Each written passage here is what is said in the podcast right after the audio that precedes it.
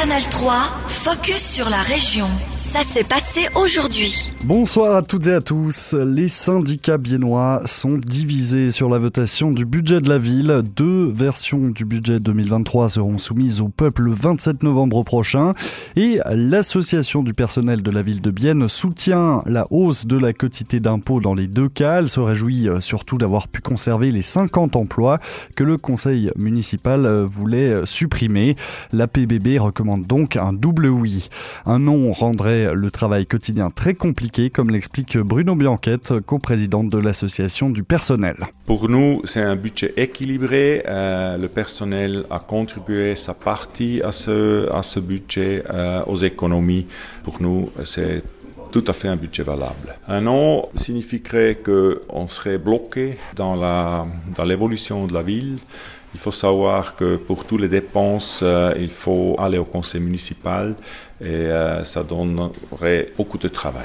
Le SSP, le syndicat des services publics, recommande quant à lui de rejeter ce budget contre l'avis des autres syndicats, car pour lui, les deux versions proposées au peuple rendraient d'autres mesures d'économie nécessaires d'ici 2 ans au maximum. On écoute les explications de Claudio Marari, secrétaire régional du SSP. Avec la première variante, on serait encore en déficit en 2023, donc ce n'est pas une option. Avec la deuxième, on espère obtenir un équilibre en 2023, mais dès 2024 déjà, on serait de nouveau en négatif. Donc on reporte simplement le problème et des mesures d'économie devront de nouveau être appliquées. Le syndicat des services publics dit vouloir s'engager pour maintenir les emplois communaux à long terme, un but qui ne serait selon lui pas atteint en cas de oui au budget. La 4e dose du vaccin contre le Covid ne semble pas convaincre la population. Voilà un peu plus d'un mois que la campagne pour le 2e booster est lancée. Les Suisses ne se bousculent pas dans les centres de vaccination cantonaux. La demande a fortement baissé par rapport à l'année passée. Exemple, au centre de vaccination Médine à Bienne, on écoute son directeur Michael Stettler.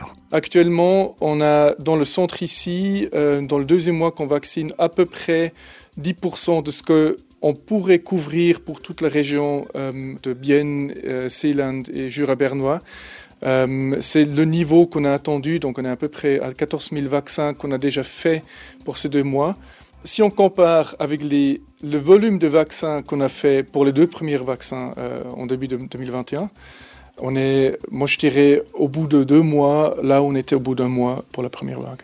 Un désintérêt qui s'explique notamment par une perception différente du virus. On voit moins la maladie comme un danger et les températures douces des dernières semaines ont aussi relégué la pandémie à l'arrière-plan.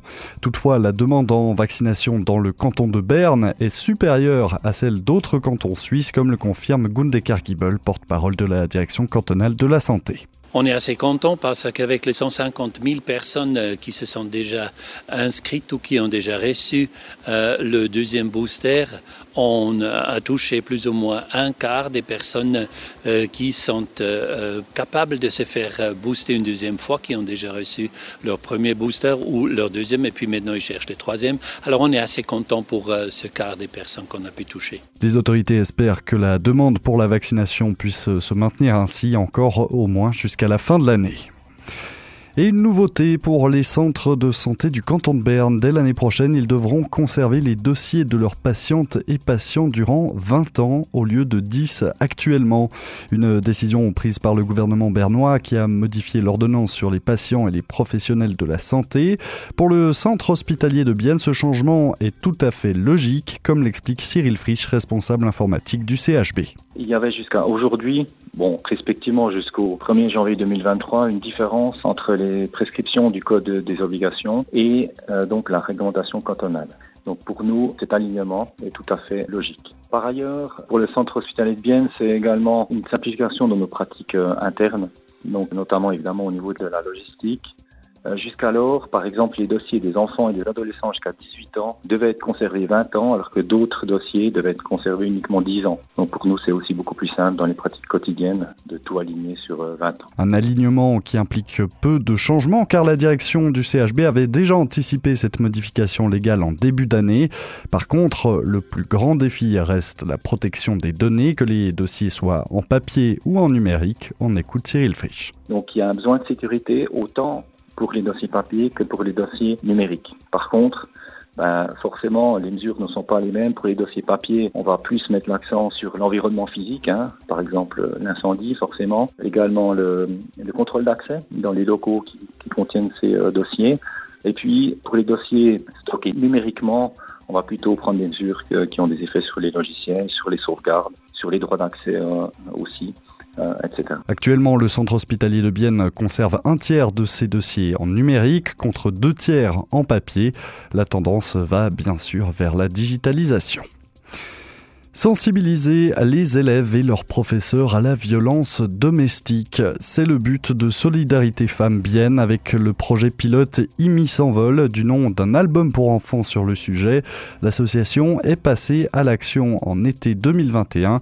Elle présente maintenant un rapport intermédiaire du projet.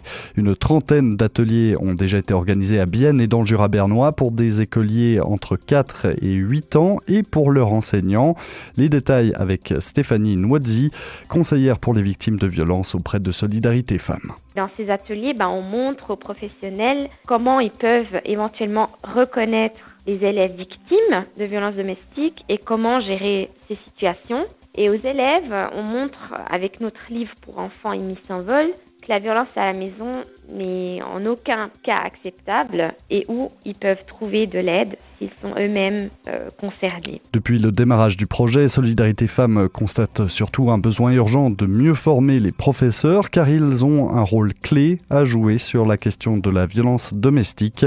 Stéphanie Noël-Wadzi. Les enseignants sont les personnes que les enfants concernés privilègent pour se confier. Donc souvent, un enfant va raconter son histoire à l'enseignante et se confie ainsi pour la première fois dans sa vie. Et s'il n'y a pas de réaction ou si celle-ci n'est pas vraiment la bonne réaction, l'enfant, on risque qu'il peut se renfermer et qu'il va plus se confier à personne, ce qui peut avoir des graves conséquences sur son développement futur. Le projet pilote Imi s'envole se poursuit jusqu'à l'été prochain avec un cofinancement du Bureau fédéral pour l'égalité. Par la suite, Solidarité Femmes Bienne espère le pérenniser en trouvant d'autres sources de financement. Canal 3, focus sur la région.